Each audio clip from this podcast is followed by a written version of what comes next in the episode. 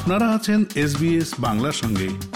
আরও জানতে শুনুন SBS dot com dot Bangla. Endometriosis খুব সাধারণ মেডিকেল কন্ডিশন হলেও এটি এখনও অনেকের অজানা। যদিও আমরা অনেকেই অ্যান্ড্রোমেট্রিওসিসের কথা শুনেছি, কিন্তু খুব কম লোকই এই রোগ সম্পর্কে জানে। প্রায় দশ শতাংশ নারী এই রোগে আক্রান্ত। অ্যান্ড্রোমেট্রিওসিস একটি কঠিন, হতাশাজনক এবং বেদনাদায়ক দীর্ঘস্থায়ী অবস্থা হতে পারে, যেটির বিভিন্ন ধরনের লক্ষণ রয়েছে। এটি একজন ব্যক্তির স্বাস্থ্য এবং সুস্থতার উপর গুরুতর প্রভাব ফেলতে পারে। কিন্তু সামাজিক বাধা বা কুসংস্কার এবং রোগ সম্পর্কে সাধারণ সচেতনতার অভাব রোগীদের জন্য রোগটি নির্ণয় করতে বিলম্বিত করতে পারে এবং এমনকি এটি চিকিৎসাও অকার্যকর হওয়ার কারণ হতে পারে। তিন পর্বের সিরিজের এই প্রথম পর্বে আমরা ব্যাখ্যা করব অ্যান্ড্রোমেট্রিওসিস কি, এর উপসর্গ এবং এর পরিণতি কি হতে পারে।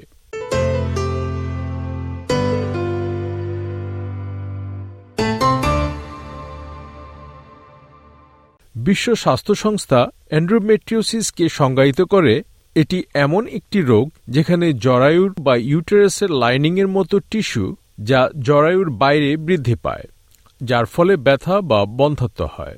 তবে এই সংজ্ঞাটি সঠিক হলেও কিছুটা অসম্পূর্ণ। Associate professor Alex Ades Royal Women হসপিটালের একজন প্রসূতি ও স্ত্রীরোগ বিশেষজ্ঞ। তিনি শরীরে ঠিক কি ঘটে তা ব্যাখ্যা করেন। The concept is fairly easy so the endometrium is the type of tissue that is inside the uterus so if you could look inside the uterine cavity there's very specific cells which are designed for the embryo to attach to, grow the placenta, and grow the pregnancy. Those cells are stimulated by the ovarian hormones. So every month, as the ovaries are preparing an egg for ovulation, they release estrogen and progesterone. The estrogen and progesterone grow the endometrium. Uh, if the, after ovulation there is fertilization of the egg, it's ready to implant and grow the embryo, nurture with you know blood flow and all that.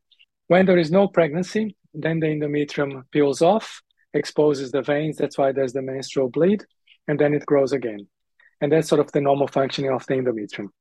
Professor Alex Ades বলছেন endometrium হল জরায়ুর ভিতরে থাকা এক প্রকার tissue সেখানে খুব নির্দিষ্ট কোষ রয়েছে যা ভ্রূণের জন্য প্লাসেন্টা বৃদ্ধি এবং বাড়ন্ত গর্ভাবস্থার সাথে সংযুক্ত করতে সাহায্য করে এই কোষগুলো ডিম্বাশয়ের হরমোন দ্বারা উদ্দীপিত হয় তাই প্রতি মাসে ডিম্বাশয় বা ওভারি ডিম্বস্ফোটনের জন্য একটি ডিম প্রস্তুত করার সময় তারা অ্যাস্ট্রোজেন এবং প্রজেস্টোরেন নিঃসরণ করে।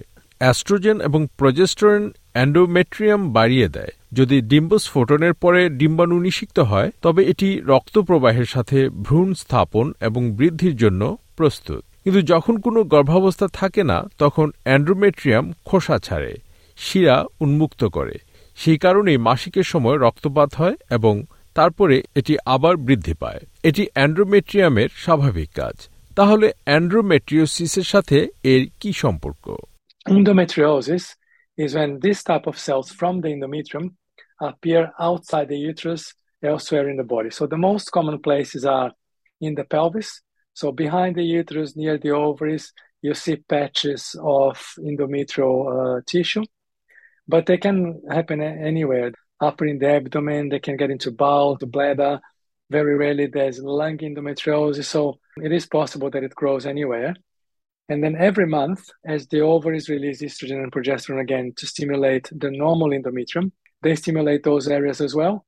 So they also, you know, increase in volume a little bit. There's a bit of uh, swelling, inflammation, and that can uh, cause a lot of pain. And the nature of the pain is usually cyclical, following a pattern around the menstrual cycle. তিনি বলছেন endometriosis হল যখন অ্যান্ড্রোমেট্রিয়াম থেকে এই ধরনের কোষ জরায়ুর বাইরে শরীরের অন্য কোথাও দেখা যায়, যেমন পেলভিসের জায়গা। তাই ডিম্বাশয়ের কাছে জরায়ুর পিছনে অ্যান্ড্রোমেট্রিয়াল টিস্যুর প্যাচগুলো দেখা যায়। তবে সেগুলো যে কোনো জায়গায় ঘটতে পারে। পেটের উপরের দিকে অন্ত্রে মূত্রাশয়ে প্রবেশ করতে পারে। এবং তারপরে প্রতি মাসে ডিম্বাশয় স্বাভাবিক অ্যান্ড্রোমেট্রিয়ামকে উদ্দীপিত করতে অ্যাস্ট্রোজেন এবং প্রজেস্টরেন পুনরায় মুক্ত করে এবং সেই জায়গাগুলোকেও উদ্দীপিত করে। তাই এতে সেখানে কিছুটা ফলাভাব, প্রদাহ এবং তীব্র ব্যথা হতে পারে। ব্যথার প্রকৃতি সাধারণত চক্রাকার হয়। এটি মাসিক চক্রের কাছাকাছি সময়ে একটি প্যাটার্ন অনুসরণ করে। অ্যাসোসিয়েট প্রফেসর মাইকেল কুপার একজন অ্যান্ড্রোমেট্রিওসিস বিশেষজ্ঞ এবং সেন্ট লুক হাসপাতালের গাইনোকোলজির প্রধান তিনি অ্যান্ড্রোমেট্রিওসিস সংজ্ঞায়িত করতে গিয়ে অর্ধসত্য ছড়িয়ে পড়ার ঝুঁকি ব্যাখ্যা করেন is that endometriosis is a situation where the lining of the womb grows outside the womb. The problem with that is that that only partly tells us the, some issues about the disease, and therefore basically it's wrong. The difficulty is that endometriosis we now know is a systemic, multi-organ, multi-system, chronic inflammatory problem. And one aspect of that is where the lining of the womb grows outside the womb. But if you focus only on that aspect of it, you set yourselves up for failure. So when I talk to patients, if that's all I say, then they would say, well, why don't you just remove that and that's the end of the problem? But it doesn't work like that. তিনি বলছেন মানুষ Google করে endometriosis সম্পর্কে আংশিকভাবে রোগ সম্পর্কে কিছু সমস্যা জানতে পারে যা মূলত ভুল আমরা এখন জানি অ্যান্ড্রোমেট্রিওসিস একটি systemic multi organ multi system এবং দীর্ঘস্থায়ী প্রদাহজনক সমস্যা এবং এর একটি দিক হল যেখানে গর্ভের লাইনিং গর্ভের বাইরে বৃদ্ধি পায়। কিন্তু আপনি যদি শুধুমাত্র সেই দিকেই ফোকাস করেন, তাহলে রোগীরা বলবে আচ্ছা আপনি কেন এটি সরিয়ে ফেলছেন না? এবং এটি কি সমস্যার শেষ? কিন্তু এটা সেভাবে কাজ করে না। বিশ্ব স্বাস্থ্য সংস্থা ধারণা দিয়েছে যে অ্যান্ড্রোমেট্রিওসিস বিশ্বব্যাপী প্রায় একশো নব্বই মিলিয়ন মানুষকে প্রভাবিত করে। যা প্রজনন বয়সের দশ শতাংশ বালিকা এবং প্রাপ্তবয়স্ক মহিলাদের সমান। অ্যান্ড্রোমেট্রিওসিস অস্ট্রেলিয়ার সিইও অ্যালেক্সিস উলফের মতে, অস্ট্রেলিয়ায় এই সংখ্যা বেশি হতে পারে। Worldwide, the number is one in 10 women, girls, and those who are gender diverse. However, in Australia, we've done further research and it's actually one in nine. So there's 830,000 women, girls, and those who are gender diverse that will experience endometriosis at some point in their life. তিনি বলছেন বিশ্বব্যাপী এই সংখ্যা দশ জনের একজন নারী বালিকা এবং যারা জেন্ডার ডাইভার্স তবে অস্ট্রেলিয়ায় এই সংখ্যা আসলে নয় জনের মধ্যে একজন সুতরাং এখানে প্রায় আট লাখ ত্রিশ হাজার প্রাপ্তবয়স্ক নারী, বালিকা এবং যারা জেন্ডার ডাইভার্স তারা তাদের জীবনের কোনো না কোনো সময়ে অ্যান্ড্রোমেট্রিওসিস সমস্যা অনুভব করবে। অ্যান্ড্রোমেট্রিওসিসে ভুগছেন এই অস্ট্রেলিয়ান নারীদের একজন কেট সেগার্স। তিনি যথেষ্ট ভাগ্যবান ছিলেন এজন্য যে তিনি ইতিমধ্যেই অ্যান্ড্রোমেট্রিওসিস সম্পর্কে কিছুটা জানতে পেরেছিলেন এবং কিশোরী বয়সেই প্রথম লক্ষণগুলো বুঝতে পেরেছিলেন So how I discovered it was growing up had ridiculously painful period pains to the point that like would have to be like wouldn't be able to go to school, just in constant pain. So I guess from that, mum was kind of like, oh, something's not right here. And because she actually suffers from endometriosis herself, she was more aware of it. So she was probably the first one to pick it up and be like, well, I think you've probably got this. Let's go and see a gynecologist. So that's kind of how the journey went. It was mainly because mum had it that she knew what the warning signs were and knew all the struggles that she'd been through. So I think she was able to pick it up really early with myself and my sister and be like, no, we're going to get this sorted as soon as we can. তিনি বলছিলেন তার মা অ্যান্ড্রোমেট্রিওসিসে ভুগেছেন তাই তিনি যখন পিরিয়ডের ব্যথাসহ লক্ষণগুলো বুঝতে পারলেন তখন একজন গাইনোকোলজিস্টের কাছে নিয়ে গেলেন অ্যান্ড্রোমেট্রিওসিস বোঝা বিশেষভাবে কঠিন অ্যালেক্সিস ওলফ ব্যাখ্যা করেছেন এটি মানুষকে কি কি উপায়ে প্রভাবিত করে The symptoms are varied. Predominantly, most patients report debilitating pain, predominantly around their menstruation, but also around ovulation. That is generally one of the main reasons why someone may present at a GP. But we also have other symptoms which include infertility, uh, fatigue, bloating, and much more. The, the disease itself is so vast that sometimes piecing together the symptoms can actually be part of the puzzle. তিনি বলছেন লক্ষণগুলো বিভিন্ন রকম প্রধানত বেশিরভাগ রোগী ব্যথায় দুর্বল হয়ে পড়ে তাদের মাসিকের বা অভলিউশনের কাছাকাছি সময়ে কিন্তু এছাড়া আরও কিছু লক্ষণ রয়েছে, যেমন বন্ধাত্ম, দুর্বল লাগা, পেট ফাঁপা ইত্যাদি। রোগটি একজন ব্যক্তির শারীরিক, মানসিক এবং সামাজিক সুস্থতার উপর প্রভাব ফেলে। এটি তাদের পড়াশোনা বা ক্যারিয়ারের পাশাপাশি মানুষের সাথে তাদের সম্পর্ক এবং সামাজিকতার উপরও প্রভাব ফেলে। মাসিক চক্রের সময় ব্যথার পাশাপাশি অ্যান্ড্রোমেট্রিওসিসে আক্রান্ত প্রায় অর্ধেক মহিলাই যৌন মিলনের সময় ব্যথায় ভুগতে পারেন। It's very common to have pain with intercourse as well, because endometriosis, you know, at the back of the cervix can cause pain in that situation. If the endometriosis get into bowel, some women report pain when they have a bowel motion, which uh, can be very distressing. And depending where the endometriosis is, you know, there could be pain around the bladder. Some women report um, pain near the chest if the endometriosis is above the liver. So other kinds of pain are possible as well, but less common. তিনি বলছেন যৌন মিলনের সময় ব্যথা হওয়া খুবই সাধারণ, কারণ জরায়ুর পিছনের অংশে অ্যান্ডোমেট্রিওসিস হলে সেই অবস্থায় ব্যথা হতে পারে। যদি অ্যান্ড্রোমেট্রিওসিস অন্ত্রে প্রবেশ করে, তা তখন খুব কষ্টদায়ক হতে পারে এবং অ্যান্ড্রোমেট্রিওসিস কোথায় তার উপর নির্ভর করে মূত্রাশয়ের চারপাশে ব্যথা হতে পারে। অ্যান্ড্রোমেট্রিওসিস লিভারের উপরে থাকলে কেউ কেউ বুকের কাছে ব্যথার কথা রিপোর্ট করেছেন। মাইকেল কুপার ব্যাখ্যা করে বলেন লক্ষণগুলো আরও বিস্তৃত হতে পারে People with endometriosis will have multiple issues going on. A lot of people get pre-menstrual spotting and weird menstrual issues, pregnancy issues with increased rates of miscarriages, issues with um, premature delivery, and then there's a, a whole pile of systemic chronic inflammatory things, issues such as chronic fatigue and autoimmune problems like thyroid things, for example, which are overrepresented in, in people with endometriosis. And then somewhat weirdly, and again, we don't understand why, but there appears to be increased rates of things like melanomas, not drastically, but, but you know, there's those sort of issues.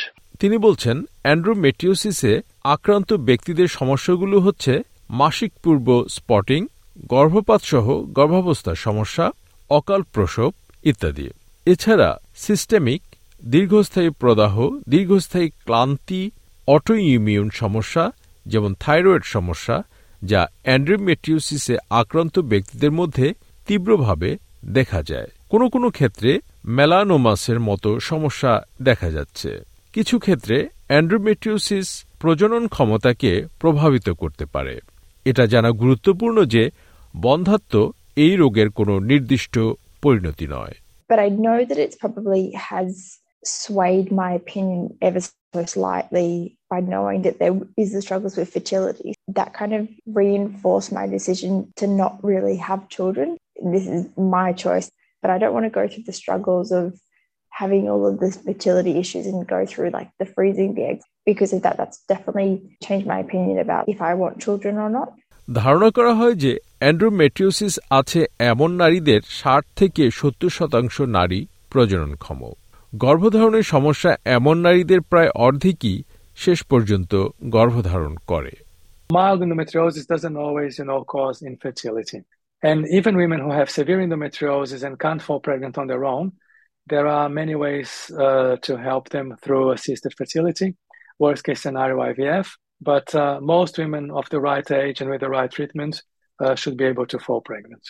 তিনি বলছেন, স্বল্পমাত্রার endometriosis সবসময় বন্ধাত্বের কারণ হয় না, এমনকি যাদের গুরুতর endometriosis আছে এবং নিজে থেকে গর্ভবতী হতে পারে না, তাদেরকে অ্যাসিস্টেড ফার্টিলিটির মাধ্যমে সাহায্য করা যায়। সর্বশেষ প্রচেষ্টা হতে পারে আইভিএফ তবে সঠিক বয়সের বেশিরভাগ মহিলা সঠিক চিকিৎসার মাধ্যমে গর্ভবতী হতে সক্ষম হন। অ্যান্ড্রোমেট্রিওসিসে আক্রান্ত মহিলারা তাদের ডাক্তারের সাথে আলোচনা করে কিভাবে একটি পরিবার শুরু করবেন সে বিষয়ে অ্যালেক্সিস ওলফ সুপারিশ করেন So it's really best to speak with your GP and your gynecologist once you have got a diagnosis, or if you're going through the process of trying to fall pregnant and you don't know why you're not falling pregnant, investigating endometriosis as a cause is one option, but really do listen to your medical professionals. Make sure that your GP does know that you have endometriosis and they can think about what other precautions might need to be taken to start that family. We know that it can be an incredibly emotional journey to start a family, regardless of uh, the presence of endometriosis. And so, for those individuals that do have it, there are a few extra little, shall we say, hoops that we need to go down. But we know that there is fabulous medical professionals in Australia who are very familiar with managing endometriosis and fertility. And so, there absolutely is hope that those families will be able to commence and little bubbas will be delivered, hopefully, in their near future. তিনি বলছেন, একবার আপনার রোগ নির্ণয় হয়ে গেলে আপনার GP এবং গাইনোকোলজিস্টের সাথে কথা বলা ভালো। অথবা যদি গর্ভধারণের চেষ্টা করছেন, কিন্তু জানেন না কেন আপনি সফল হচ্ছেন না, তখন এন্ড্রোমেট্রিওসিসের পরীক্ষা করাতে পারেন। অস্ট্রেলিয়ায় এমন উঁচুমানের পেশাদার চিকিৎসক আছেন যারা এন্ড্রোমেট্রিওসিস এবং ফার্টিলিটি নিয়ে কাজ করেন। অ্যান্ড্রোমেট্রিয়াল ক্ষতের পরিমাণ এবং লক্ষণগুলোর তীব্রতা বা সময়কালের মধ্যে সামান্য সম্পর্ক রয়েছে অনেক সময় দেখা যায় বড় ক্ষত আছে এমন কোনো ব্যক্তির উপসর্গ হালকা অন্যদিকে অল্প ক্ষত আছে তাদের লক্ষণ গুরুতর এমনকি অ্যান্ড্রোমেট্রিওসিস উপসর্গবিহীনও হতে পারে তবে সবসময় অস্ত্রোপচারের প্রয়োজন হয় না Just because you have endometriosis does not mean that you need to have something done about it. There are some people who have what you might term minor endometriosis or they are staged at a low level. And The staging level is pretty hopeless. So you could have, you know, significant inflammatory toxic fluid within the peritoneal cavity, but that doesn't get staged. So you might have a lot of bloating or a lot of symptoms, but not much endometriosis. And by contrast, there's other people who I see who have horrendous endometriosis where just to examine them, you can feel lumps of, of this stuff growing through the vagina, it's, um, you know, it can be into the bowel wall and they don't notice anything. In that context, if they have no symptoms, then surgery is not appropriate. It, it might be appropriate if, for example, they're trying to get pregnant and they can't get pregnant. The situation needs to be individualized. Cooper বলছেন কারও endometriosis হওয়ার অর্থ এই নয় যে তার অনেক কিছু করা দরকার কারও স্বল্প স্তরের অ্যান্ড্রোমেট্রিওসিস থাকতে পারে অনেকের ফলাভাব বা অনেক উপসর্গ থাকলেও অ্যান্ড্রোমেট্রিওসিস বেশি নয় এবং এর বিপরীতে অনেকের ভয়ঙ্কর অ্যান্ড্রোমেট্রিওসিস রয়েছে, যেখানে অনুভব করা যায় যে এক ধরনের লাম্প জনির মধ্যে দিয়ে বাড়ছে। এটি অন্ত্রের প্রাচীরের মধ্যে হতে পারে এবং হয়তো কিছুই লক্ষ্য করা যায় না। সেই পরিপ্রেক্ষিতে যদি তাদের কোনো উপসর্গ না থাকে, তাহলে অস্ত্রোপচার করা ঠিক নয়। তবে এটি নির্ভর করবে রোগীর ব্যক্তিগত পরিস্থিতির উপর। অ্যালেক্সিস ওলফ অ্যান্ড্রোমেটিওসিসের এই ধাপগুলো ব্যাখ্যা করেছেন। It's very tricky. So, endometriosis is measured on a scale of stages, so one to four, four being the most severe. There is no correlation currently with the disease as to the level of pain and the severity of the disease inside a person's body. So, someone could have stage four endometriosis and either have no symptoms at all or very little pain per se, and another person might have stage one endometriosis but but be presenting at their emergency room in hospital every month. We know that for some people, their pain is one of the main reasons why they'll actually seek uh, assistance from a medical professional. And in other instances, we find that some individuals will only realize they have endometriosis perhaps once they start going through their journey to start a family and they realize that they're having some issues and during that process discover that they actually do have endometriosis. তিনি বলছেন অ্যান্ড্রোমেট্রিওসিসের স্টেজগুলো প্রথম থেকে চতুর্থ পর্যায়ের স্কেলে পরিমাপ করা হয়। চতুর্থটি সবচেয়ে গুরুতর। কারও শরীরে ব্যথার মাত্রা এবং রোগের তীব্রতার সাথে এর কোনো সম্পর্ক নেই। তাই কারও অ্যান্ড্রোমেট্রিওসিস চতুর্থ স্টেজে থাকলেও তার কোনো উপসর্গ নাও থাকতে পারে বা ব্যথা খুব কম থাকতে পারে। এবং যেহেতু এটি প্রাথমিকভাবে একটি মাসিক সম্পর্কিত রোগ ম্যানোপোজের পর লক্ষণগুলোর উন্নতি হতে পারে। তবে বেশিরভাগ সময়েই লক্ষণগুলো অদৃশ্য হয়ে যায় না। উল্ফ বলছেন, এটা সারা জীবনের রোগ। এখানে শুধু উপসর্গগুলোর পরিবর্তন হবে। কেউ গর্ভবতী হলে তাদের লক্ষণগুলো উল্লেখযোগ্যভাবে হ্রাস পাবে। এটি হয় তার গর্ভবতী হওয়ার পর হরমোনের পরিবর্তনের কারণে, তবে রোগটি তখনও রয়ে যাবে। তাই সেক্ষেত্রে অ্যান্ড্রিওমেট্রোসিস সারা জীবনই থাকবে। অ্যান্ড্রোমেট্রিসিসের পরিবর্তনশীল এবং বিস্তৃত লক্ষণগুলির কারণে অনেক সময় স্বাস্থ্যসেবা কর্মীরা এটিকে সহজে নির্ণয় করতে পারে না এবং অনেক ভুক্তভোগীরা তাদের অবস্থা সম্পর্কেও তেমন সচেতন নয়। বেশিরভাগ সময়ই উপসর্গের সূত্রপাত এবং রোগ নির্ণয়ের মধ্যে দীর্ঘ বিলম্ব হয়, যেমনটি আমরা এই সিরিজের পরবর্তী পর্বে শুনব।